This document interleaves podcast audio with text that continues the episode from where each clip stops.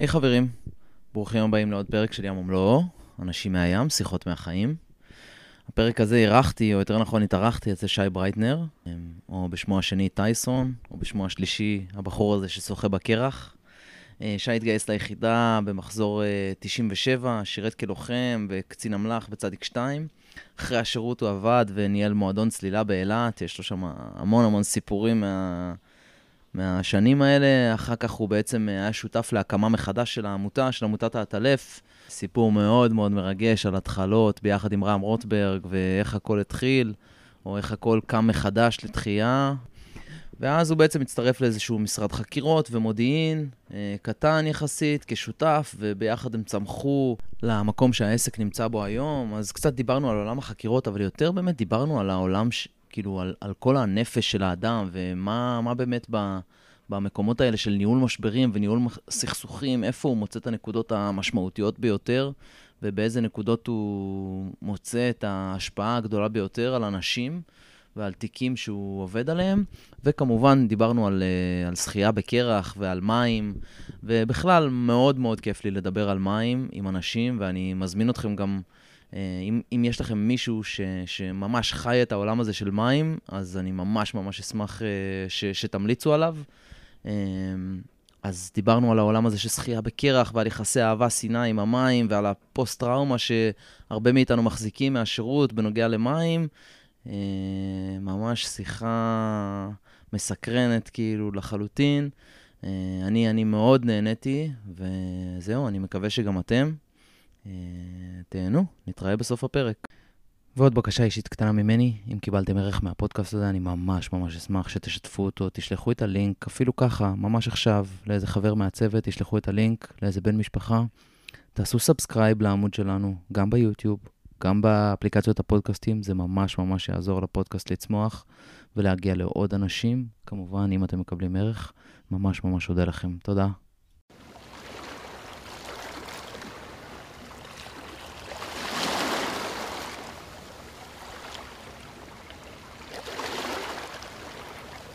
תרתי משמע. תן פה איזה clap. אקשן.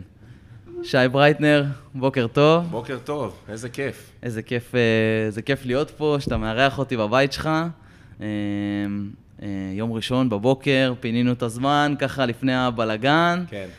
אז אני מעריך את הזמן שלך כמובן, ותודה על ההזדמנות. תודה לך. קודם כל, הבוקר זה מבחינתי תמיד השעות הכי, הכי טובות, וגם כן. הקדמת והגעת.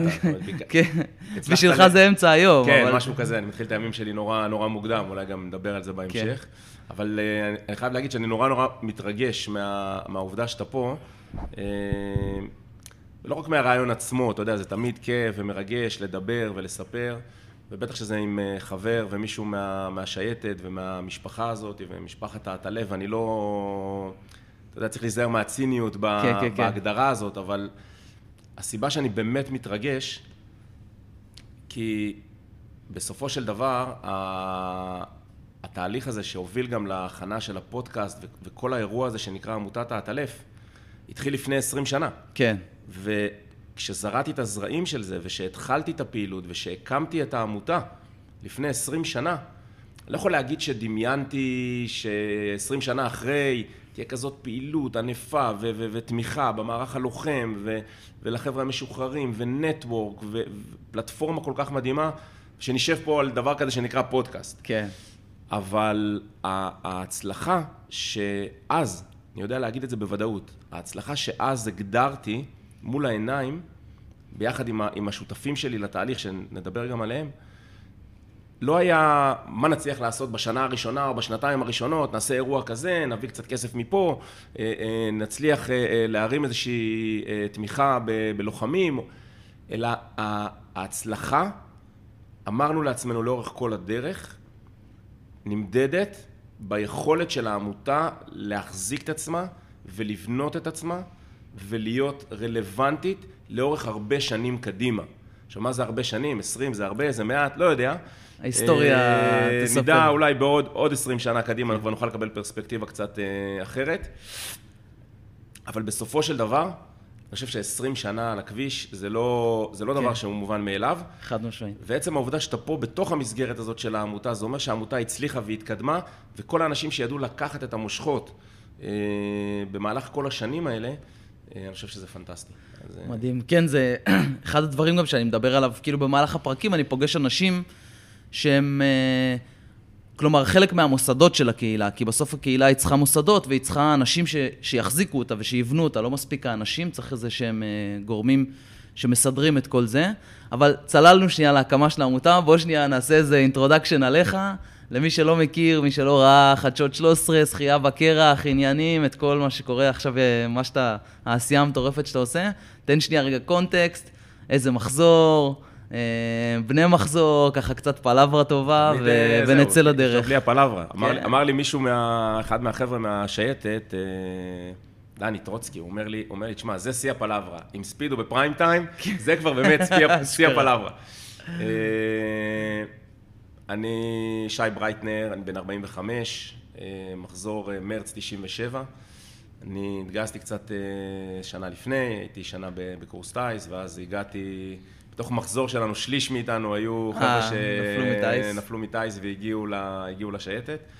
אני באמת חתמתי ויתור בסוף, בסוף שנה בקורס טיס, כי באמת רציתי להגשים את עצמי במקום שהוא הרגיש לי הרבה יותר נכון, וזה החיבור לים והרצון להיות אה, דווקא לוחם עם הסכין בין השיניים, מה שנקרא, ולא, כן. ולא זה שיושב ב- במפלצת הזאת באוויר. אה, משהו שהרבה פעמים, הרבה לאורך החיים, אתה יודע, אנחנו עושים כל מיני החלטות שלוקחות אותנו להרבה מאוד מקומות. אה, תמיד הטריד אותי, כאילו מה, מה היה קורה אם. אה, the road אבל- not taken, the road כן, not אבל, taken. אה, אבל זה אי אפשר לדעת. להפך, להפך, אני לא מצטער על שום דבר, והייתה חוויה מדהימה. שירתתי ב... אז התגייסת בעצם, אה, היית סתם שנייה, כאילו מבחינת timeline, היית בטירונות שקרה אסון השייטת, נכון? זה כאילו נקודה, נכון, נכון, וזה נקודה מעניינת להיות, כאילו, מאוד, על אחת כמה וכמה שבין אה, מחזור שלי מתיכון קריית חיים, כן. אה, יניב שמיאל, זיכרונו לברכה. נהרג ב... בשירת הצפצפה. אה, מישהו שגדלתי איתו, שלמדתי איתו, היה ממש כיתה, כיתה מקבילה אליי.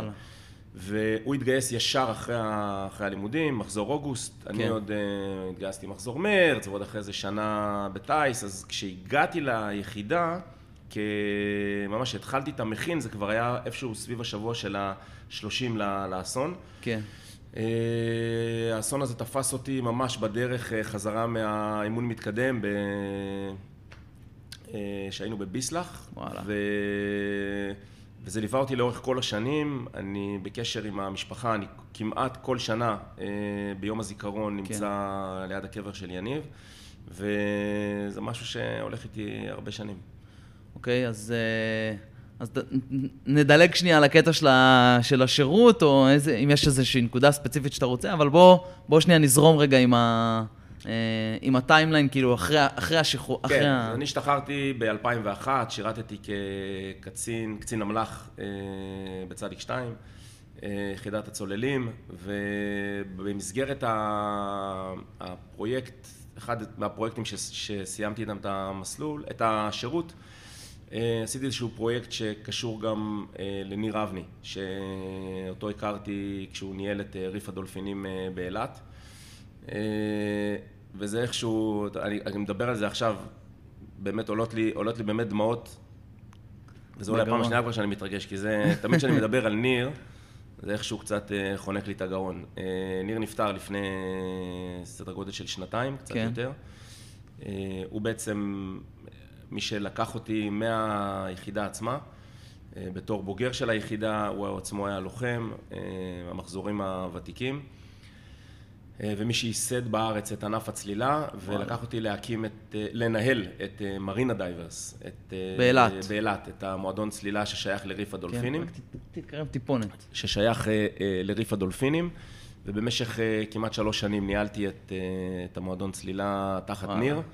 למדתי ממנו המון, היה אחד האנשים הכי מדהימים והכי צנועים והכי ענווים ש, ש, שפגשתי בחיים שלי. אה, הרבה שנים אחרי זה המשכתי להתייעץ איתו ולדבר איתו, ולא היינו נפגשים המון, בעיקר בשנים האחרונות שהוא היה חולה, אבל הוא נורא נורא חסר לי. וכל פעם שאני מדבר, אתה יודע, במשרד, כן. יש לי, אה, על הספרייה, יש לי שתי תמונות, אחת של המשפחה ואחת של ניר. וואלה, וואו. ו- וזה שני סמנים שאני כל פעם נתקל בהם, אתה יודע, אחד המשפחה בהיבט כי של מה, מה היה החיבור. בה, מה, מה היה, כאילו, מה מה במשפחה? לקח- למה לא, במשפחה? למה במשפחה, לא. למה, מה, המשפחה מובן, אבל אה, כאילו, איזה, איזה ערכים, כאילו, מה, מה שאבת ממנו ניר בצורה הכי... היה שילוב של מקצועיות שמבוססת על ידע, שליטה בנתונים, ירידה לפרטים, למידה, מחקר, וואלה. התעמקות, יחד עם יכולת ניהול שמבוססת על איזושהי עוצמה פנימית. אה, מבחינת היכולת לתת את ה... על, על אגו שהוא... הוא, הוא, אפס אגו. אפס אגו, אבל מתוך כוח ומתוך הכרה והבנה של מה הוא יודע ומה הוא מסוגל, והיכולת לתת לאנשים מסביבו להתפתח, כן, ורמת הצניעות, ש, שהוא, אתה יודע, אמרו חז"ל שיש רק תכונה אחת שאי אפשר אה, להגזים בה, זה, זה צניעות. אשכרה. וזה מבחינתי מודל. אני לא יכול להעיד על עצמי שאני צנוע, ו- ו- ובטח לא ב- בקריטריונים של, אה, של ניר, אבל זה איזשהו מודל שיושב לי מול העיניים לאורך שנים, ולפחות איזשהו יעד לשאוף אליו, אתה יודע, ברמת ה... כן, כל אחד צריך השקט איזה הנפשי יעד... הזה. אה, איש ענק. אז כאילו, אילת, מה החיים כמה הטובים, מועדון כן, צלילה. כן, זו הייתה תקופה מדהימה, בעיקר בחיבור עם החבר'ה מהשייטת, כי הגיעו כל באו- המשתחררים, באו לעשות אצלי את ההסבה ואת ה, כן. אה, את כל הסטאז'ים. אה, היו שנים אצלי בדירה, ובקיצור, היה כיף חיים לא נורמלי, רווק, אילת, מועדון צלילה, כל מה שאפשר אה, לתאר סביב, ה, סביב האירוע הזה. אה, והיה לי ברור שאני מסיים את התפקיד הזה כמה שנים, שם את התרמיל ו- ונוסע. נוסע לטייל, כאילו. אה, צריך לכבוש את העולם, המטרה שלי הייתה לטפס, לטייל. החיבור הזה לטבע, שגם מתחבר לי היום מאוד לנושא של השחייה בקרח, כן. היה ממש לא פחות מערך אצלי. אה, לא עניין אותי שום דבר מעבר לזה, עד שהגיע הגורם הנוסף, שאני חושב שלקח אותי וליווה אותי כל ה-20 שנה האחרונות, וזה רם רוטברג. אה, עם רם אני למעשה כבר אה, מעל 25 שנה. רם היה... שרם היה משט בתקופה... סמשט. אה, סמשט בתקופה. הוא היה סמשט, הוא היה מפלג לוחמים בתקופה שלי, היה סמשט אה, כשאני עשיתי קורס מפק"צים, כן. ולמעשה פיקד עליי, משם נוצר החיבור בינינו, אה, שלימים אה, יצר אה, חברות אה, קרובה. רם, כשהוא היה מפקד השייטת, בעצם אה, בתקופה של חומת מגן, אה, 2002, 2002, כן.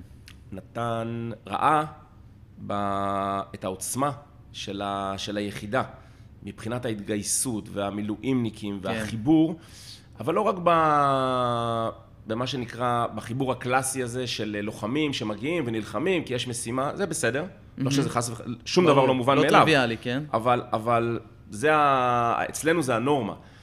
הוא ראה איזושהי עוצמה אחרת בחיבור גם הכלכלי וגם ה... ה... היכולת להרים אחד את השני ו... ולהתפתח ביחד. כן.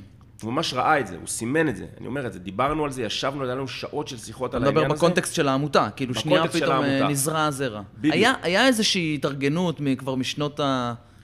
כאילו זה, זה, זה רץ בהתחלה, העמותה הייתה קיימת 30 הייתה שנה קיימת, לפני כן. הייתה בעשר שנים תהליך של אה, ממש פירוק, של אה, אה, אפס וואלה. פעילות, וואו. מהרבה מאוד סיבות, לא ניכנס אליהן כן. עכשיו, אבל היה מה, ש... מה שגרם לעמותה אה, לדעוך ולהגיע למצב של פירוק. הבנתי. אה, והנקודה שהחלטנו לדבר על העמותה זה בדיוק מה שאמרת מקודם, כן. בשינוי של הקונספט. כן. בנקודה שבה רם אמר, אני צריך את העוצמה הזאת של השייטת, אבל צריך מישהו שיקום בבוקר ויתעסק רק בזה. איך עושים את זה? בסוף אנחנו חיים בעולם עסקי, צריך גורם שיקבל שכר כן. ויהיה לו את היכולת, גם, אתה יודע, הפנאי, הכלכלית, הפנאי, הפנאי, כן, כן. לקום בבוקר ולהתעסק בזה, כן. עם כל המערך מסביב. כדי שיהיה לו את היכולת הזאת, צריך גם לגייס כספים. קיצור, האירוע אה, מתחיל להתגלגל. מערך, ממש צריך להקים אופרציה. והחלטנו שמקימים את האופרציה הזאת, בדיוק. החלטנו שהולכים ומקימים את האופרציה הזאת, והייתה לי הזכות בעצם אה, להיקרא לדגל אה, ראשון, כן. ולעשות את הצעד הנחשוני הזה, כן. ולהקים את העמותה. אה, רם הבין שאני צריך, אה, כמו כל גבר ממוצע, עזר כנגדי, אה, גייס את סמדר לשם, שהייתה קצינת חינוך אצלו ביחידה באותה תקופה. ויחד התחלנו את התהליך של הבנייה. השלב הראשון היה להקים ועד מנהל, ולמצוא את היושב ראש המיוחל. כן. והיה את הזכות להכיר ולמצוא את יואב שחר, שחר. זיכרונו לברכה, שבאמת לקח וליווה והקים, והמשיך עוד עם כמה וכמה דורות של מנכ"לים כן. אחריי. ביכולת להקים את הפלטפורמה הזאת, למדתי מיואב המון, עוד איש יקר. Mm-hmm. אתה יודע, אני חושב מהוועד המנהל, היו שם אנשים טובים וחשובים ויקרים, אבל דווקא אלה שכבר לא איתנו, אה, אז יואב כמובן, ינון אשכנזי, זיכרונו לברכה, אה, כן. אבא, אבא של ארז אשכנזי. נכון, שהיה והתגייס בשלבים הראשונים והיה חבר ועד מנהל בתור הנציג של המשפחות השכולות. אה, והיה את אברום שביט, גם כן זיכרונו לברכה, אברום מדור המייסדים, מדור הפליאם. וואו. לקחנו אותו בעצם לייצג את החתך גיל הזה. כן. וזה היה פשוט חוויה לעבוד עם כזה מגוון של אנשים. אברום, הייתי מתקשר אליו, אתה יודע, לשאול אותו, אברום מלא, מה שלומך? אתה תמיד היה אומר, העיקר הבריאות, לעזאזל החיים. המשפט המיתולוגי, התשובה המיתולוגית של, ה... של הפלמ"ח. אז תגיד, מה היו, כאילו, מה היו האתגרים המרכזיים בהקמה של הדבר הזה מחדש? כי כאילו, אתה יודע, תמיד כשאתה בא לעשות איזשהו אה, business, אז השאלה היא, למה עכשיו? כאילו, למה עכשיו זה כן יעבוד? למה מקודם זה לא עבד ולמה עכשיו זה כן... מה, מה ראיתם לנגד עיניכם ש... זה גם עונה לשאלה שלך, לפעמים הרבה יותר קל להקים משהו מאפס, מאשר לעשות לו תהליך של rebranding. כן. מאשר אה, בעצם לקחת מותג, שהוא מותג שנכשל, מותג כושל, שיש לו איזושהי תפיסה שלילית אצל ה... קהל הלקוחות שלו, mm-hmm. ולהקים אותו מאפס, כן. נכון? כל מי שיצא לו לעשות את זה בעולם העסקי מבין את זה. בטח. אותו דבר היה עם העטלף. בסופו של דבר, עשר שנים שדיברנו עליהם, של חוסר פעילות, של מקום שהיה קרע בין אנשים, היה יותר קשה להרים את זה. אה, אני חושב שמה שגרם מצד אחד ליכולת להקים את זה קדימה, זה שפה משותפת. עכשיו, יש את הערכים המשותפים. תגיד, שייטת וחבר'ה ולוחמים, יש איזשהו קודים מסוימים ויש ערכים מסוימים שמחברים בין כולנו. דרך אגב, במגבלות, בסוף כל אחד מגיע מעולם תוכן ברור. אחר, מאישיות אחרת, משפחה אחרת. חתך סוציו-אקונומי אחר, השכלה אחרת, הכל מתערבב, ו, אה, אבל עדיין יש איזשהו ערך מסוים, איזשהו קוד מסוים שהוא נכון לכולם, ויש שפה משותפת. אני חייב להגיד שתפס אותי איזה משפט, אני כבר לא זוכר אפילו מי אמר לי אותו אז באותה תקופה, אמר לי, אני לא יודע להגיד לך מה הדרך להצליח, אבל אני יודע להגיד לך מה הדרך להיכשל. כן. תנסה לרצות את כולם. כן. וכשהבנתי את זה, אמרתי, אוקיי, אני לא יודע איזה סוג של הצלחה אני אה, אצליח לייצר. הצלחה, דרך אגב, אני מודד אותו רק היום, בעובדה שאתה ואני יושבים פה. לגמרי. אבל, אה, אבל בהחלט, לא ניסיתי לתת מענה לכולם, כי אי אפשר. אי אפשר. אה. ואני חושב שזו הייתה התובנה שגם לקחה אותי אחרי זה הרבה שנים קדימה. שמע, זה אירוע מכונן, כאילו, להיות אה, בהקמה של משהו או באיזה rebranding של משהו שבסוף אה, מתרומם, זה... נכון, נכון. הרגשה. זה משהו שאני מאוד, אה, מאוד גאה בו, ולוקח אותו, אותו איתי, ואני באמת מודה, אתה יודע, אתה לא יכול לעשות את זה לבד. כן. היו הרבה אנשים טובים לאורך הדרך, גם התורמים ותמיכה, ומכל מקום אפשרי. אה, ידעתי להשאיר את, ה... את הפעילות למי שהגיע אחריי, פלט ברקאי, שלקח כבר את המושכות אה, מהנקודת, אה, מהנקודת זמן שלי, היה ועד מנהל איכותי וטוב שידע לקחת את זה. משם המשכתי, האמת, למה שקורה, אני חושב, ללא מעט מאיתנו, וזה כמה שנים של קצת להתבלבל, mm-hmm. ולנסות פה ולהיכשל, ולנסות פה ועוד פעם להיכשל, כן. ולהרים את עצמך, ולעשות משהו שקצת מצליח, ואז עוד פעם אתה מבין שזה לא המסלול וזה לא באמת מה שאתה רוצה. אה, אז בתקופה הזאת של גיל, מה שנקרא 25, 26, 8, כן. יותר סביב ה-30, 30 איש כזה, כן. אה, היו לי כמה ניסיונות שלי אה, למצוא את המסלול שלי בחיים, את מה שמדבר אליי, את מה שאני מתחבר אליו. עשיתי הרבה פרויקטים, חלקם טובים יותר, חלקם טובים פחות.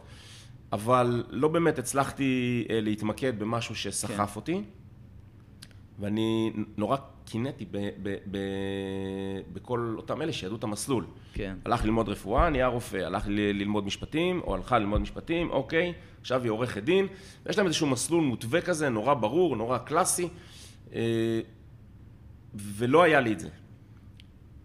וזה קצת בלבל אותי, וזה קצת לקח אותי למטה. כן. ואז, במה שאני קורא לו, אתה יודע, המקריות של החיים, יצא לי איזושהי הזדמנות, במקרה, אה, לשים יד על איזושהי חברת חקירות קטנה, נישתית, שהתעסקה ברובד המאוד בסיסי ומאוד אה, נמוך של עולם החקירות אה, כן. במדינת ישראל, של הוצאה לפועל ודברים מהסוג הזה. אבל שמתי את היד על ההזדמנות הזאת. מה. היא הייתה up for grabs כזה למכירה, או ב... במקרה פגשתי uh, בחור שהקים את הפעילות הזאת שנה או שנתיים לפני, ו- וחיפש איזושהי מישהו שידע לקחת את זה איתו קדימה. כן. פעילות קטנה, שאתה יודע, מייצרת איזשהו תזרים אה, בסיסי. כן. רגע, uh, אני רוצה שנייה, אמרתי לך כן. שאני אתפרץ לדברים שלך הרבה. לפני שאנחנו נכנסים לחלק הזה שהקמת את החברה ולעולם הזה, אני כן רוצה... ככה טיפ, טיפה להוציא משהו מה, מהתקופה הזאת של הבלבול, בסדר? כי יש לנו הרבה, הרבה מאזינים ש, שהם חבר'ה שגם, אתה יודע, בין 25 ל-35, בוא נגיד זה הטווח הזה, שאתה משוחרר, אתה מנסה טווח דברים. טווח הבלבול. טווח הבלבול, כן, זה טווח די גדול. כן, לגמרי. מעניין לחשוב אם אה, ביחידות אחרות הוא טווח יותר קטן או יותר גדול, אבל בסדר, זה, למחקר, למחקר. זה למחקר אחר. אבל אני רוצה כאילו היום, בפרספקטיבה שלך, שאתה כבר בנית קריירה, ואנחנו יושבים פה בבית שלך בקומה 15, ולהבין שנייה, האם יש לך איזה אינסייטים לבן אדם עכשיו שמתבלבל? כאילו, כי אני נגיד אומר, אני נגיד מרגיש על עצמי שאני גם מנסה משהו והוא נכשל, ואז אני חוזר חזרה ואני מנסה משהו אחר. אני מאוד אוהב את השיטה של האלימינציה, כאילו, שאין בעיה, ניסיתי משהו, אני לא אוהב אותו, מתקדם הלאה. אבל מה, איזה, איזה אינפוטים אתה יכול לתת פה לאנשים לתקופה הזאת? אולי כדי לקצר אותה, אולי כדי לעשות אותה יותר משמעותית, יותר אפקטיבית? שאלה מצוינת. דרך אגב, אני חושב שאתה נוגע בנקודה שהיא מאוד נכונה. היא דרך אגב פוגשת אותנו, לדעתי, הרבה מאוד לאורך השנים, לאו דווקא באותם טווחים של בלבול, כי, כי אנחנו מגיעים להרבה מאוד צמתים בחיים. Mm-hmm. גם, אתה יודע, בפרספקטיבה של 12 שנה של פעילות בחברה, בהקמה, בפעילות בינלאומית, עם, עם לקוחות, היינט אינדיבידואלס, וטיפול במשברים ובסכסוכים העסקיים הכי גדולים שיש. אה, אני יכול להגיד לך שכל כמה זמן אני פוגש איזושהי צומת כן. אה, של קבלת החלטה, של רצון רגע להתאים יותר, לעשות משהו יותר טוב, לראות מה הדברים שלא הצליחו ולנקות אותם מהשולחן. אה, אז, אז קודם כל, כדי לשים בפרספקטיבה את אותה תקופת בלבול... אתה אומר היא נצחית. אני אומר התקופה היא נצחית, זה כמו במדיטציה למשל, נכון? אני עושה מדיטציה וכל הזמן באות אה, מחשבות. כן. בסדר? אני לא יכול להילחם במחשבות ש, שמגיעות. אני צריך לדעת רגע לקבל את המחשבה. ולתת לה לעבור. לתת לה רגע לעבור, ולהתמקד בכאן ועכשיו. כן.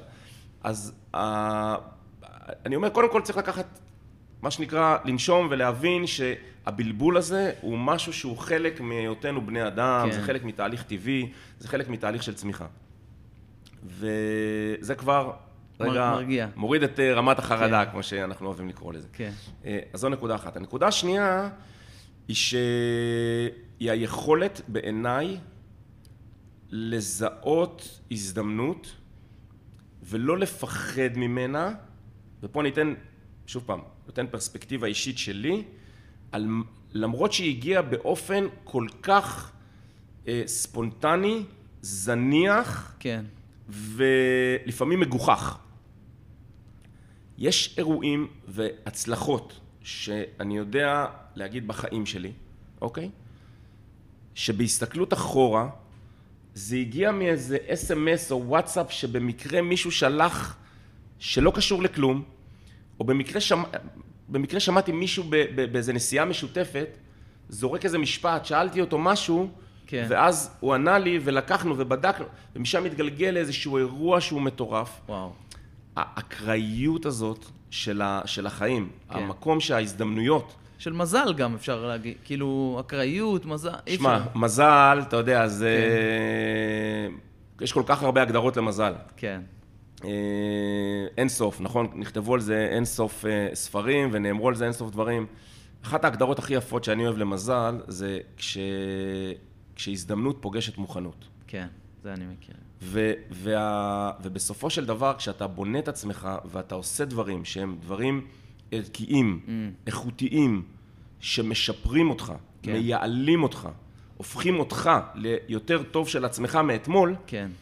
אתה פנוי לפגוש את ההזדמנויות האלה, אתה פנוי לקבל אותם, ואתה יודע מה לעשות איתם ואיך לתרגם אותם כן. אחרי זה להצלחה. כן, זו נקודה ממש שדיברנו עליה, שבעצם ברגע שאתה פותח את הפריזמה, שאתה יכול שאתה יכול לראות את ההזדמנויות, כאילו זה, ה, זה המקום שאתה מוכן אליהם. בדיוק, בדיוק. ואני חושב שהנקודה הזאת של לזהות אותה, את, את, את ההזדמנות הזאת, אתה כל הזמן חייב לשמור איזשהו רצף מסוים של תהליך.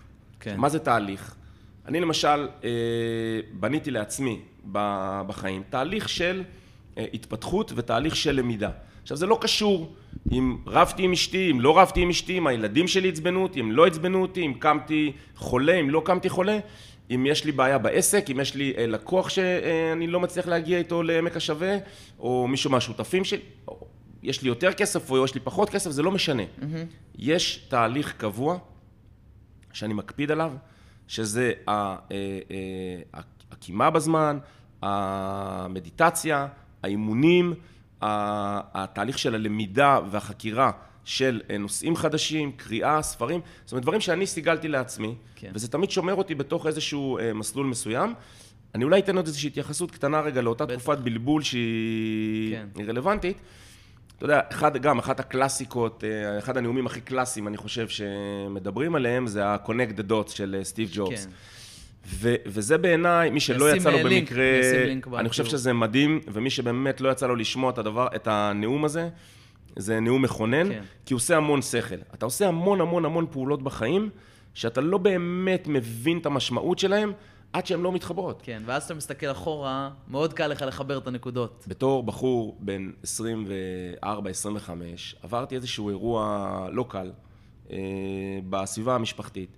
שקשור ל... לצד הכלכלי. כן. אוקיי?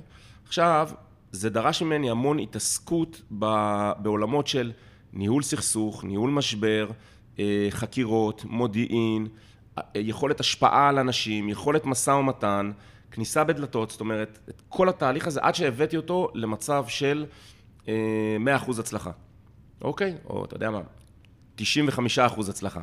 כן. אה, בכלל, תמיד אומרים שכל הפרויקטים מתקדמים בשיא המהירות עד שהם מגיעים ל-90 אחוז מהתכולה שלהם, שם הם נשארים תקועים כל החיים. ממש. אז, ה... אז בסופו של דבר, אה, בעיניי, באותה תקופה זה משבר. כן. אוקיי? לימים, כשאתה מסתכל, אתה אומר, וואו, מתוך מה שלמדתי שם, הצלחתי להביא בעצם את העקרונות של העבודה ואת היסודות למה שאני עושה היום. כן. וזה תרם לי לרווחה מאוד גדולה, ואני צריך להוקיר על זה גם תודה. כן. אז uh, אני חושב שהדברים האלה מתחברים, וצריך לראות את הנקודה הזאת גם באותה תקופה של ליבול, וזה קשה. קשה לעצור ולהסתכל על זה מהזווית הזאת, אבל לפחות הידיעה שיש uh, את היכולת להסתכל אחרי זה בפרספקטיבה כן. אחרת, אני חושב שהיא נהדרת. כן. אז היום, היום אתה בעולם של, של אנשים, אתה... נשמע לי שאתה כל הזמן כזה מסתובב סביב אנשים, אתה... כלומר, חי את ה... איך אני אסביר? את הנפש של האדם. כאילו, למרות שאתה עוסק בביזנס וזה, בסוף הכל מסתכם ל... לסדקים הקטנים האלה בנפש של האדם. שמע, זה מרתק מה שאתה אומר. למה, אני, אני, אני שואל רגע, נהפוך רגע, למה, למה אתה מרגיש את זה מהזווית הזאת? א', דבר ראשון, מהדבר, כאילו, מהראיונות שעשית ודברים שפרסמת, ו, okay. ו, אוקיי. כלומר, כי גם אני יודע טיפה, אני מכיר כזה ב, ב, ב, בנגיעה על עולם המודיעין והחקירות, הרי בסוף אתה מחפש את הסדקים האלה, הקטנים, שדרכם אה, אפשר להיכנס והופ. אה, לעשות את השינוי. לעשות את השינוי, לפתוח את, לפתוח את, את, את האירוע. אני, אני מאוד מתחבר לזה, ותודה, כאילו, נתת גם פה איזושהי זווית שהיא אה, מאוד נכונה. אתה יודע, אפשר לדבר על, על חקירות ועל מודיעין ועל טיפול כן. במשברים וטיפול בסכסוכים, ואפשר להתייחס רגע לכל הצד הטכני שלו, בסדר? כן. איך עושים חקירה, ואיך עושים אה, הקמת מגע, ואיך עושים אה, מעקבים, ואיך אה, אה, אה, עושים עבודה בכיסוי, ומאגרי מידע, ובמה משתמשים ובמה לא משתמשים. אני אומר, אלה דברים שהם נכונים, הם חשובים. אה, זכיתי בשותף מדהים, רונן רז, שאיתי כבר קרוב לעשר כן. שנים. אה, ותודה לאל שהוא איש יותר טוב ויותר מוכשר ויותר, אה, ומנהל יותר טוב ואיש מקצוע יותר טוב ממני. יש לו פלברה גם פנטסטית. הוא אה, מדהים. שבאתי לבקר, כן. לגמרי. במקרה, דרך אגב, מסתבר שהוא אפילו היה קצין בצנחנים, אז הוא פיקד על טירונים של השייטת. אה, וואלה. בביסלח, אני חושב. כן. וה... אז בכלל זה יצר איזשהו חיבור. אבל אני אומר, בסופו של דבר, אני חושב שאתה... אני ממש יודע לזהות את הנקודה שעשינו קפיצת מדרגה משמעותית בפן העסקי, אני ממש יודע לסמן את את נקודת וואלה. הזמן פחות או יותר, כשישבנו והבנו שאנחנו לא רק מנהלים אירוע, אלא אנחנו מנהלים לקוח. וכשאתה מבין את זה, לי לפחות, נפתח עולם שלם. כי, ואני אסביר, כי לנהל את כל הפעולות שתיארתי מקודם, שחלקן טכניות, טכניות. כן. חלקן אין בהן שום ערך מוסף אה, של, של שכל או חשיבה יצירתית שאתה יכול להביא, אוקיי? וחלקן הם, הם באמת משהו ש, ש, שאפשר לעשות אותו בהרבה מאוד מקומות, אוקיי? ואתה פועל כי אתה מוכוון משימה, ואתה אומר, אוקיי, זאת המשימה, זה אה, האובייקט, זאת החברה שצריך לאתר בחו"ל, זה הקשר בין הגורמים שצריך להוכיח, זה מי שצריך לבדוק איך הוא לקח את ה-intellectual property, את ה-IP, מחברה אחרת ו- ועושה בה שימוש, אה, מה שנקרא, שלא כדין. כן. אבל בסופו של דבר, אם אתה מתמקד רק במשימה, אתה תיכשל. כן. אתה כי צריך בצד ל- השני יש לקוח, ויש בן אדם, אוקיי? וזו יכולה להיות אה, אישה, בגיל 50, שבאה עם רקע מסוים, ועם ניסיון מסוים, ועם יכולת פיננסית מסוימת, ועם ערכים מסוימים, ו- ו- ויכולת לקחת סיכונים ברמה כזו או אחרת, עם אגו ברמה כזו או אחרת, וזה יכול להיות גבר בן אה, 30, כן. צעיר, נמרץ, עם כסף, בלי כסף, זה כרגע... ו- ולכל אחד יש את המאפיינים שלו, האישיותיים, שאת כל המשימות שאנחנו מבצעים, צריך להתאים בסוף לצרכים של כן. הלקוח. עכשיו, זה לא רק להתאים את זה ל- למה שהלקוח אה, אה, מסוגל להתמודד איתו מבחינה אישית, נפשית או כספית. זה כמו אם אני עושה איזושהי פרפרזה על מה שאמר אה, בן גוריון, אתה יודע, אה, אנחנו מנסים לתת ללקוחות שלנו את מה שהם צריכים ולא את מה שהם רוצים. רוצים, כן. אה, וכשהבנו את זה עשינו קפיצה מאוד גדולה. אז עברנו ממסלול של לתת שירות ללתת פתרון. Mm. כי אתה יושב עם, עם, עם הלקוח, עם הלקוחה, ואתה מנתח יחד איתם מה, ב- מה ההגדרה שלהם לניצחון. כן. הרבה פעמים בא לקוח ואומר, שמע, אני צריך את המידע על החברה הזאת והזאת. אוקיי, אחלה. ומה- נשמע מה רגע את תעשה כל עם הסיפור. המידע, מס... כן. בדיוק. אז מה נעשה עם זה? רגע, לא בטוח. אוקיי, אז בוא ננתח את ההליך המשפטי ביחד. אז אתה גם מתייעץ עם עורכי הדין. כן. ומנסה להבין רגע, מה, מה האנד גיים של המשחק.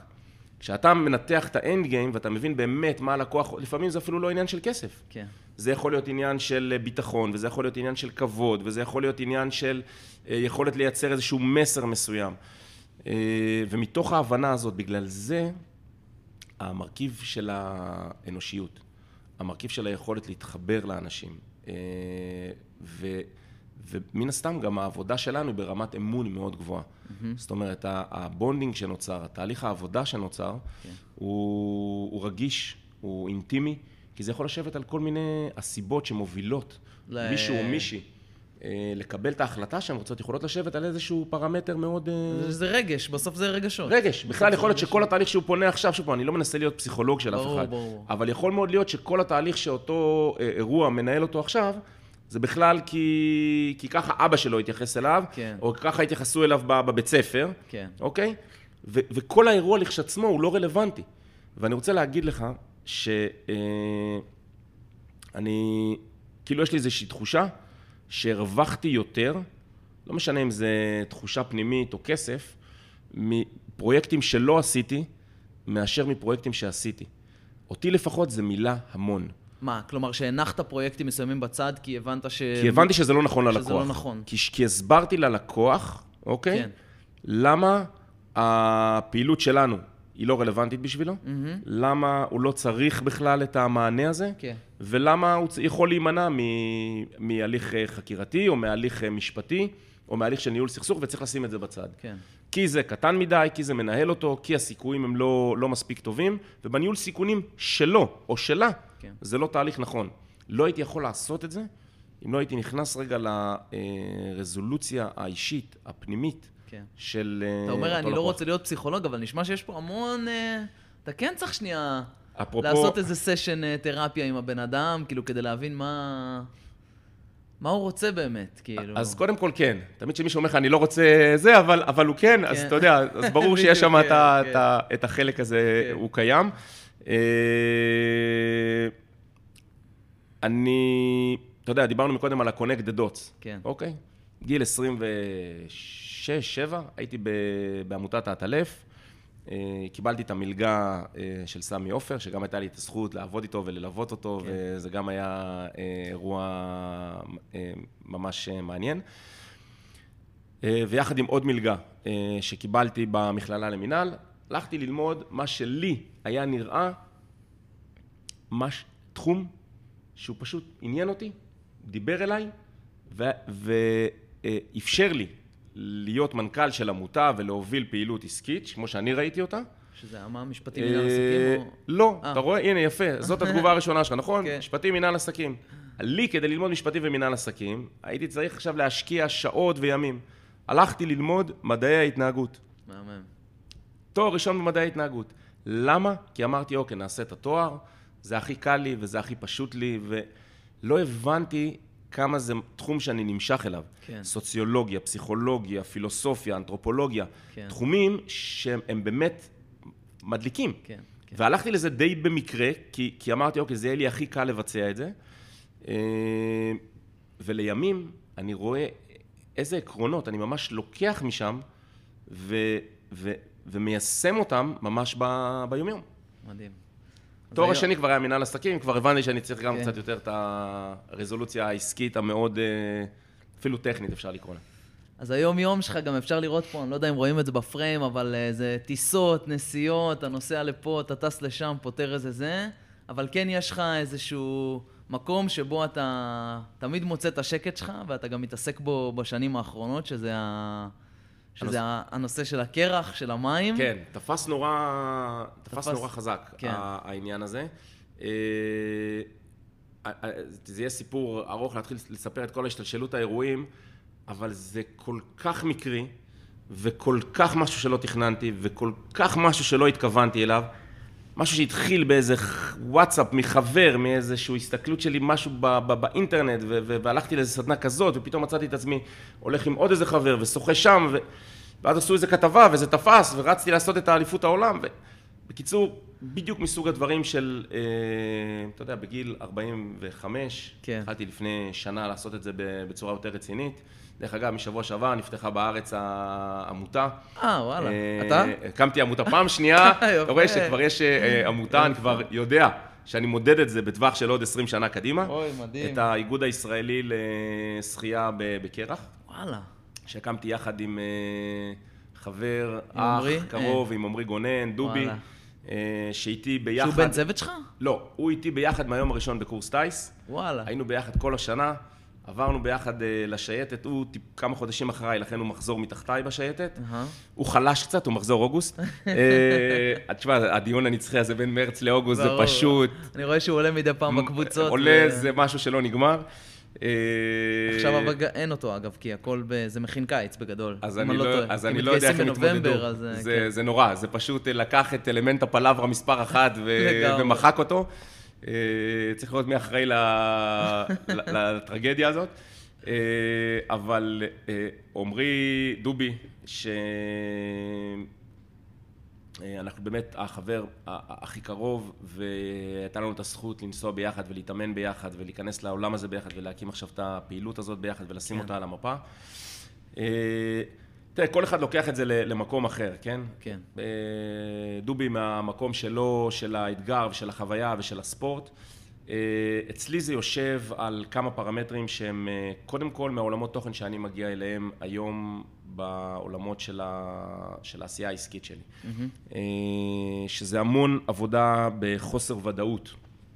כן. היכולת הזאת להפריד את הכאב ואת הקור. אוקיי, להבין שיש דבר כזה שנקרא כאב ויש קור. היכולת להתמודד עם הכאב לאורך זמן.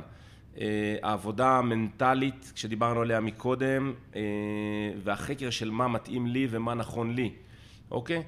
אה, שמע, אני חושב ש, שאנשים, כאילו, אני, אני לא אגיד אנשים, אני, שאני רואה את הכתבות שאתה, שאתה מופיע בהן ואת הדברים שאתה מעלה, כאילו, באינסטגרם, אני אומר, כאילו, למה? אוקיי, לא, עזוב שנייה למה, למה זה שאלה אחרת, זה לפסיכולוג שלך. אבל כאילו, קשה להבין עד כמה זה באמת מטורף. כאילו, רובנו, כל מי שמאזין, היה פה בים, בינואר, 15-16 מעלות, עם חליפה, בלי חליפה, אתה יודע, עשה שחיית נכון. בוקר, וזה נראה לאנשים הדבר הכי מטורף שיש. אבל לשחות במים שהם 0 או 2, 3, 4 מעלות, נכון. זה, זה חוויה... מה? כשאתה איך פשוט כאילו... נכנס לתוך הקרח, אתה באותה שנייה מפסיק להרגיש את הידיים ואת הרגליים, אתה מרגיש כאב מאוד גדול, ואתה צריך לשים את הפנים תוך שנייה בתוך המים, ולה... שזה החלק הקשה תמיד, נכון? להכניס את כן. הראש, ופשוט להתחיל לייצר שחייה. אה, וואו. אירוע, אירוע, אה, כן, אני מדבר על זה עכשיו, אתה יודע, וזה חסר לי, כי אני. כבר אה, בערך חודשיים לא שחיתי באמת, בפחות, חודש וחצי, לא שחיתי באמת במים קרים. אז איך אתה משלים. את זה? איך אתה משלים את זה? איך אתה נשאר בכושר של אז זה קור? קצת, קצת קשה, אתה יודע, אני בסוף אומר, אוקיי, אני יוצא מנקודת הנחה שאני לא כל החיים שלי עכשיו סביב השחייה בקרח. ברור, כן. יש לי, אני גר בישראל, ויש לי משפחה, ויש לי אה, עסק לנהל, אז זה בסדר שזה יהיה אה, ספורט כן. שאני אעשה אותו חמישה, שישה חודשים בשנה באירופה. אה, הרבה, כן. כן, אתה יודע, וייסע מדי פעם. אחת הבעיות שלי באופן אישי זה שקודם כל אני לא בנוי לזה מבחינה פיזית. למה? כי אין לך בסדר, אחוזי אני- שומן? אין לי כאלה? אחוזי שומן. זאת אומרת, אני מאוד מקפיד מבחינת תזונה ומבחינת אה, אימונים כל השנים. כן. גם, כאילו, בהתמדה די, אה, אתה יודע, שישה, חמישה אימונים בשבוע. כן. אה, במשך 28 שנה, זה לא, כן, לא. דבר של מה בכך. כדי לשמור על רמה פיזיולוגית טובה. בקרח זה פוגש אותי במקום אחר. אה, דובי למשל בנוי הרבה יותר טוב ממני ומצליח להגיע להישגים ולזכיות הרבה יותר ארוכות ומשמעותיות. לי זה, אבל שוב פעם אני אומר, זה האתגר האישי שלי. כן. אז אני גם לא גר באירופה כשאני קופץ לאגם הקרוב למקום מגוריי ונכנס כן. כל בוקר, אז התהליך של האקלום אה, יותר הוא קשה. גם מאוד מאוד משמעותי, ובזה אני, אבל בזה אני נלחם, ועל זה אני מנסה להתגבר. הדרך שלי לפחות להתגבר, אתה יודע, זה, זה מדהים. אחד, ה, אחד הדברים שאני זוכר מקורס טייס, עשיתי קורס, אה, מקורס אה, צניחה. כן. זה, אה, ועשיתי קורס צניחה פעמיים, פעם אחת בקורס טייס, פעם אחת במסלול בשייטת. ו, ואני זוכר שהיה שם שלט אה, ב, במחנה שאמר, ידיעה מונעת פחד. Mm, זוכר את המשפט הזה? ידיעה מונעת פחד. כן. וזה משהו שנורא נורא מדבר אליי, אוקיי? גם במבצעים אה, מקצועיים שאני עושה היום בעולם העסקי שלי, וגם בשחייה בקרח. כשאתה מבין את הפרטים, כשאתה חוקר אותם, כשאתה נכנס לרזולוציה שלהם, כשאתה מבין את הפיזיולוגיה ואת הביולוגיה ואת המתמטיקה ואת המכניקה של הדברים, ואיך אתה מתנהג במים, ואתה קורא ואתה מתייעץ עם אנשים, דרך אגב, גם כן היכולת, לפחות שלי, אני, אני יודע להגיד לאורך כל השנים, בהרבה תחומים שעשיתי, זה תמיד לעטוף את עצמי באנשי מקצוע הכי טובים.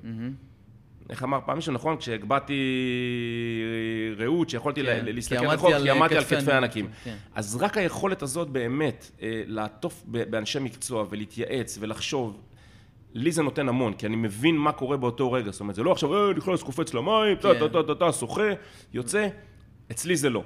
זה, זה בא מתוך איזושהי הבנה מסוימת, מתוך איזושהי אה, הסתכלות קצת יותר מפוקחת, אה, וזה נותן, זה נותן לי, זה, זה נותן אתה לי המון. מרגיש שזה נותן לך כאילו, נותן לך איזשהו אדג' גם בחיים הרגילים שלך כאילו? זה, אתה יוצא מהמים, אתה יודע, יש איזה גולש מפורסם שאני ממש ממש אוהב, אנדי איירונס, הוא אומר, אה, אני גולש כי כל פעם שאני יוצא מהמים אני בן אדם טוב יותר, כאילו ממה שהייתי וואו. לפני שנכנסתי. מדהים. כי אתה יודע, אתה מתנקה שם, אתה, אתה לבד שם, אתה מדהים. בשקט שלך שם, אתה במדיטציה לזה. שלך שם. אני מאוד מאוד מתחבר לזה.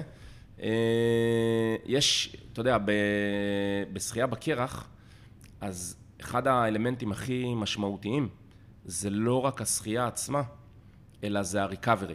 כן. אוקיי? שבכלל, דרך אגב, משהו שבחיים אנחנו מפספסים אותו הרבה פעמים, Mm. נכון? אנחנו רצים, עושים, מנסים, מזיעים, מדהים, כן. מצליחים, ואנחנו שוכחים שוכחים את האלמנט של אה, הריקאברי. הצלחנו, יאללה, בוא נמשיך. טאח, ישר רצים ל- לדבר הבא. אה, וזה בסדר, כי יש את הכוח של האנרציה ויש את הרצון לעשות עוד, ואנחנו שוכחים שבסוף המכונה הזאת, כן, היא, היא, היא מכונה שצריכה את, ה, את השינה המתאימה, כן. ואת התזונה המתאימה, ואת המנטליות המתאימה, ואת השקט. Mm-hmm. כמה דברים בחיים אנחנו יכולים להתמודד בבת אחת עם, עם נקודות אה, שהן... אה, שהן מאוד קשות להתמודדות מבחינה רגשית, נכון? Mm-hmm. כשאנחנו כבר, יש יותר מדי אה, זירות, או, חזיתות שאנחנו נלחמים בהן, אתה כבר, המשאבים שלך... אז מתחיל התהליך של הקריסה. כן. תחשוב כמה פעמים בחיים שלך, נכון, היית בסיטואציה, אני מרשה לעצמי להגיד, אתה יודע, זה כל אחד מאיתנו עובר את זה, שאתה אומר, יש לי איזושהי בעיה בעבודה, אוקיי, כן. יש לי איזושהי בעיה בבית. אוקיי, אז כל עוד אתה, אתה מתנהל באירוע אחד, כל השאר עוד, אה, אתה יודע, ב... במצב הקבוע, כן. אתה בסדר. אה, ברגע שזה מתחיל כבר מכמה אתה- אז מתחילים, נכון, להרגיש תהליך של קריסה, כן. למה זה, ולמה פה, ולמה שם, ואיך אני מתמודד עם כל, ה- עם כל האירועים האלה.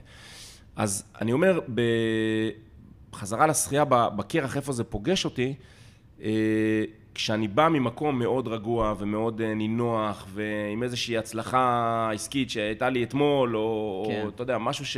אה, אתה מרגיש שזה אני משפיע? מרגיש את האנרגיה בצורה מאוד חזקה. מדהים. וכשפתאום אני צריך להתמודד, אם אה, נכנסתי עם אנרגיה שלילית, או עם איזושהי בעיה, שאתה יודע, לא משנה, קמתי איתה בבוקר, אה, וזה קורה אה, לא מעט, אתה נכנס לתוך השחייה, ועכשיו פתאום ההתמודדות היא הרבה הרבה יותר קשה. כן, זה... כשאתה יוצא מהמים, אתה מרגיש את, ה, את התחושה הזאת של הנה, אני, אני ידעתי לשים את זה בצד, ולעשות את, ה, את מה שהייתי צריך לעשות כרגע, לבצע את המשימה, והתחושה של החיות, אתה מרגיש את כל המערכת של הגוף פועלת, ב, הגוף נכנס לסטרס, הגוף נכנס למצוקה לא נורמלית, והוא מייצר את כל מה שהוא מסוגל, שמרים אותך וואו. מבחינה אנרגטית, זה פשוט חוויה לא נורמלית.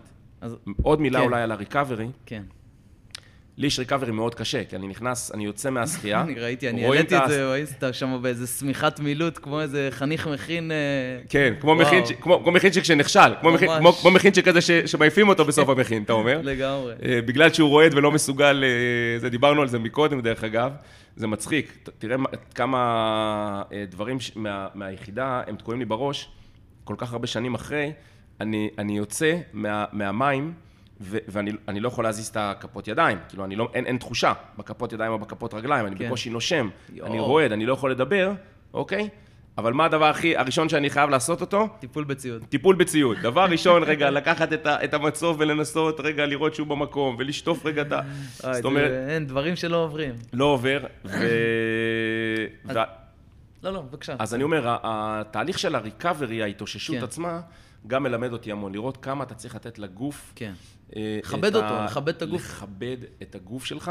כל כך חשוב. אה, ו- ומילה שאולי מתאימה גם אפרופו, ל... תשמעו אותנו ב- בכל מיני ערוצים, אבל דווקא גם לחבר'ה מהשייטת, אתה יודע, שנים, לפחות התפיסה שאני באתי ממנה, Mm. זה שכל הנושא הזה של הרעידות, השיברינג, שאנחנו קוראים כן. לו בעולם של ה... הוא הסמרטטות. הסמרטטות, נכון? מי רועד? אני רעד, קר לי, אני, לא יכול להראות שקר לי, אני לא יכול להראות חולשה. נכון. עזוב רגע כלפי חוץ, אפילו כלפי עצמי, אם אני אתחיל לראות, זה אומר ש... שאני חלש. כן.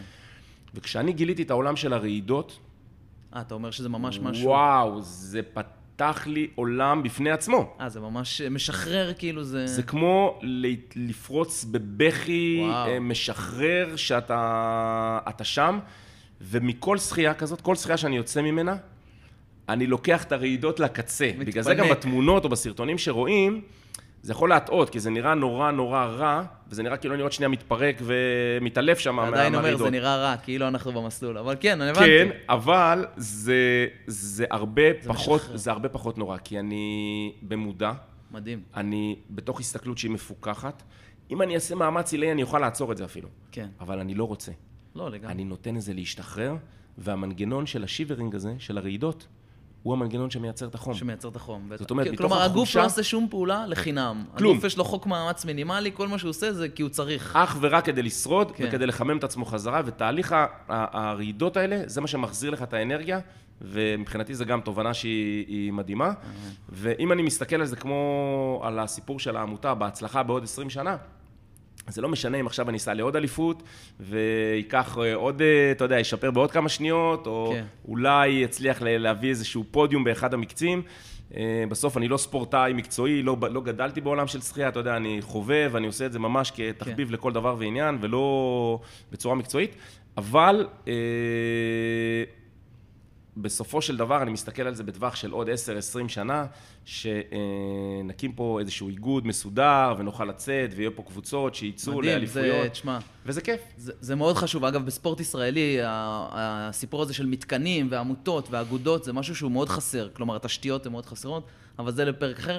רציתי, דבר ראשון, להגיד שזה משהו שהוא מדליק אותי בטירוף, כאילו, לא, לאו דווקא שחייה בקרח, אבל הקטע של אמבטיית קרח, אני משגע את אשתי, גם תגיד, כל הזמן אני אומר, אני מביא, עכשיו אני מביא מקרר של אה, זה, ואני עושה לי אמבטיית קרח בחצר. נראה לי שהפרק הזה יהיה הטריגר אה, להתחיל, קדימה. לפחות לעשות ניסיון. קדימה, אני חושב שזה יהיה נהדר. תזמין אותי אבל לטבילת ניסיון. אני בא לחנוך את האמבטיה. אתה זה קטן עליך, אני לא... זהו, שזה לא נכון, זה לא קטן בכלל. וכל כניסה לקרח וכל חשיפה לקור היא אירוע בפני עצמו. כן. במקרה פגשתי... מה שנקרא, אף פעם לא מתרגלים לקור, זה נכון? אז, אז קודם כל, אף פעם לא מתרגלים לקור, וכל כן. אירוע הוא אירוע חדש. אה, ישבתי במקרה השבוע, שבוע שעבר, אה, לכל צהריים עם, עם עומר שגב. אחלה, אה, עומר שגב. שכולנו מכירים אותו. ובמקרה דיברנו ככה על איזשהו עניין, ואז הוא, איך הוא אמר? אה, אין מבצעים פשוטים. אשכרה. אין מבצעים פשוטים. אז, אז על, אותה, על אותה משבצת אני יכול להגיד שאין אה, זכיות בקרח שהן פשוטות. זה לא עכשיו בוא ניכנס שנייה נסחה, אלא זה אירוע שצריך לרגע לנשום, להיערך, להיכנס, תמיד, לחשוב אה? כמה זמן אתה הולך לשחות, מתי אתה יוצא, מי לידך, כן. איך תעשה את הריקאברי, איפה תעשה את הריקאברי, זה אירוע בפני עצמו. אחד הדברים שהכי מדברים אליי זה החיבור גם לטבע כן. בהיבט הזה. זאת אומרת, זה שילוב גם ראיתי, של אתגר. ראיתי, אתה שוחה במקומות מטורפים, כאילו וגם שאתה... של ספורט, כן. שאני פשוט מת על ספורט וזה החיים שלי.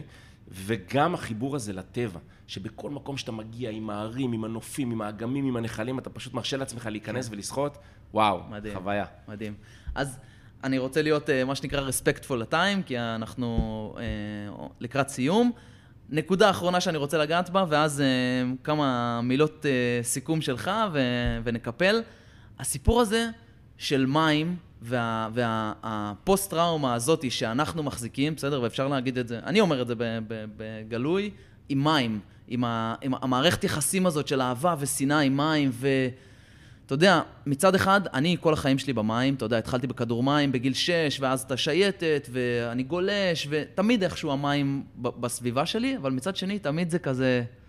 אני שונא את ה... כאילו, אני שונא את המים. תגיד, תגיד את זה, שונא, תגיד כן, את זה, כן. אני רוצה, תוציא את זה החוצה. לא, אבל זה כאילו... אז, ונראה לי שאתה, זה הסשן שלך, לא שלי. אני עושה את הטיפול, שלי, אני עושה במקום אחר. אבל לבוא ולהיכנס למים דוך ולהגיד, אני עכשיו הולך לשחות בקרח, יש בזה משהו, נראה לי, שהוא גם מאוד... אה, טיפולי למקום הזה של יחסי אהבה, שנאה עם המים. איך, איך, זה, מה, איך זה שינה לך את המערכת יחסים עם מים באופן כללי? מה ההפך מאהבה? שנאה? אז אני חושב שרוב האנשים יגידו שההפך מאהבה זה שנאה. אה, גיליתי, ולא בחוכמתי, אלא בחוכמת אחרים, שההפך מאהבה זה לא שנאה. ההפך מאהבה זו אדישות. Mm. כי אהבה ושנאה, הם יושבים על אותו ציר. תכלס. יש בהם את אותם רכיבים, יש בהם את אותם תהליכים, יש בהם את אותן תחושות. Mm. אה, ומתוך ההבנה הזאת, שאהבה ושנאה הם בעצם דבר אחד, אתה מבין שכשאתה עושה משהו, שאתה אוהב אותו, שאתה שונא אותו, אתה נע על אותו ציר. אה, ואני את התפיסה הזאת לקחתי גם למקומות אחרים, ש... של גם חום וקור, כי גם ביכולת של הגוף להתמודד עם מצבי קיצון, עם מה שנקרא לקחת את הגוף להורמזיס, להוציא אותו כן. מאזור הנוחות שלו, כדי לסגל אותו ל... ו... ו... ולהפעיל את המערכת החיסונית בצורה יותר טובה ו... ולייצר אורח חיים יותר בריא, אתה מבין שגם חום וקור הם יושבים על אותו ציר. וואלה. אה, ולאחרונה אפילו, דרך אגב, אם חוזרים רגע כמה דקות אחורה, גם בפן העסקי, אתה מבין שגם הצלחה וכישלון הם לא הפכים. כן, וואלה. הם לא הפכים. הצלחה וכישלון יושבים על אותה, על אותה משבצת, ולפעמים אני יכול להיות הרבה יותר מתוסכל, הרבה יותר מתוסכל מההצלחה שלי מאשר כישלון שלי. כן. ו- וזה מדהים, כש- כשהבנתי את זה, זה, זה היה insight מטורף. ואני כן לוקח את זה, ל... כי אתה אומר כישלון, נכשלתי, כאילו אוקיי בסדר, אני יודע, עשיתי ככה וככה וזה כישלון וזה לא כזה נורא. הצלחה, כן, יכולתי לעשות יותר, יכולתי להרוויח יותר, יכולתי לבוא מפה. יכול... ו... וה... והדברים האלה, הם יושבים על אותו, הם מתנהלים על אותו ציר, ואני מאוד מתחבר למה שאתה אומר בהיבט הזה של היחסי אהבה-שנאה.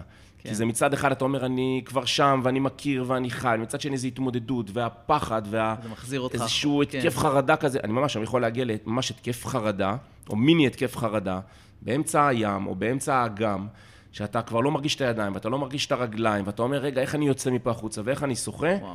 אה, היה לי אירוע כזה, דרך אגב, פה בארץ, אפילו בבירקת רם, ממש נכנסתי רגע לאיזשהו תהליך שבאמצע השחייה, היה שם שבע או שמונה מעלות, והיה לי מאוד, לא אפילו מי קרח, מה שמוגדר, עד חמש מעלות, אבל זה עדיין מים מאוד מאוד קרים. והיה לי ממש רגע של נפילת אה, מתח, והייתי, לא יודע, 200 או 250 מטר בסך הכל, זה נשמע בסך הכל, אבל זה כן. נראה לך כמו קילומטר שעכשיו אתה צריך לחצות. אה, ועמרי, דובי, היה ב- לא רחוק משם, שחה אליי, אמר לי, שי, תפוס את המצוף, ו- ועזר לי קצת לצאת החוצה.